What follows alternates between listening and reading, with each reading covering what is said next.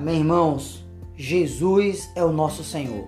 Estamos com mais um episódio do nosso podcast aqui do Alimento Diário e a série Os Ministros da Nova Aliança. O tema geral Contemplando Deus e o autor Miguel Mar. Hoje é um sábado, mais um fim de semana, graças ao Senhor, e a nossa semana, semana de número 2. Nossa leitura bíblica, Efésios capítulo 4, versículo 3. Você pode estar fazendo essa leitura na sua Bíblia, tá bom? Lê com a oração de hoje, Salmo 66, versículo 19 e o versículo 20. Deus me tem ouvido e me tem atendido à voz da oração. Bendito seja Deus, que não me rejeita a oração, nem aparta de mim a sua graça. O tema de hoje, conhecer o Senhor de uma maneira profunda. Queridos, Moisés tinha bastante ousadia na comunhão com Deus.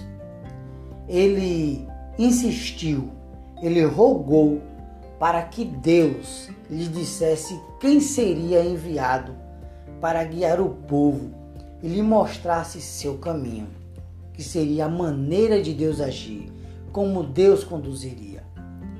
E Deus respondeu a Moisés. Êxodo 33, versículo 14. Se possível, acompanha aí na tua Bíblia.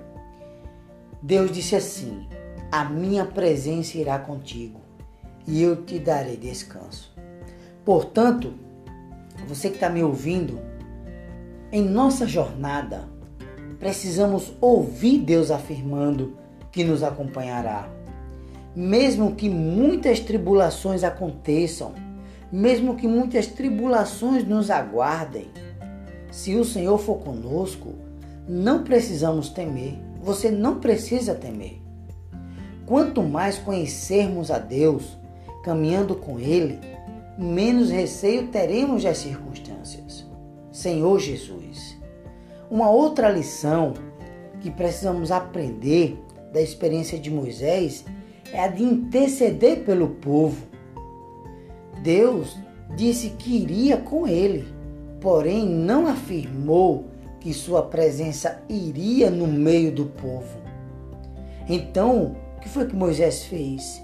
Orou Êxodo 33, versículo 15 e 16.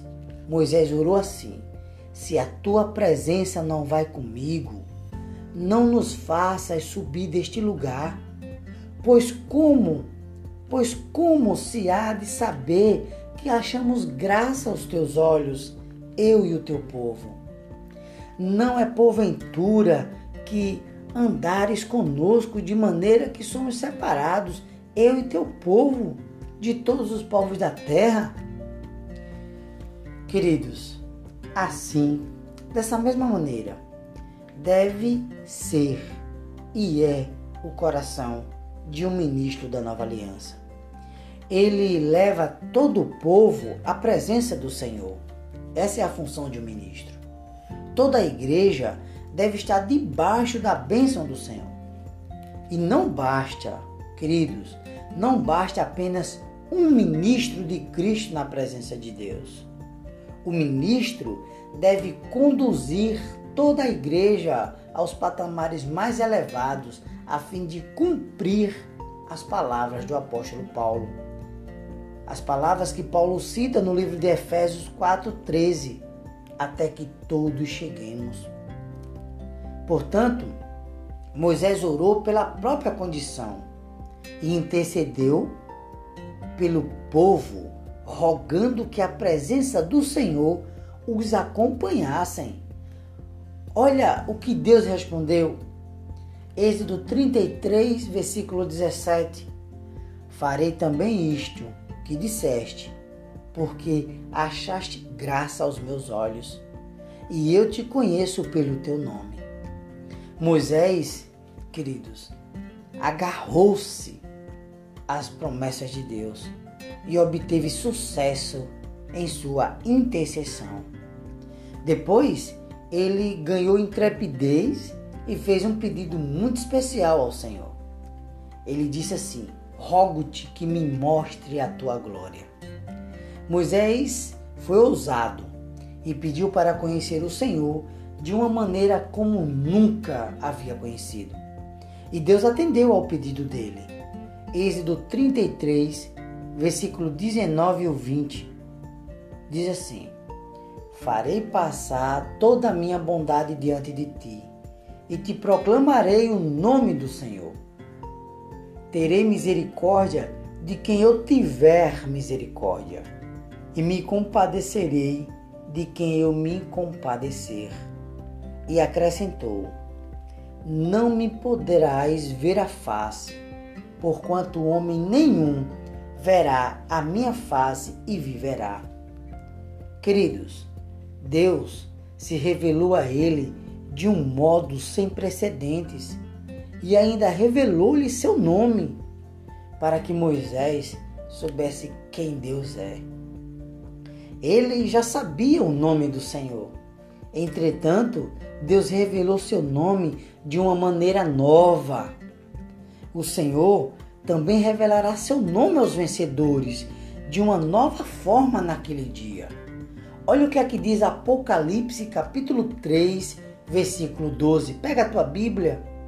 Ele diz assim, ó: Ao vencedor faloei coluna no santuário do meu Deus, e daí jamais sairá.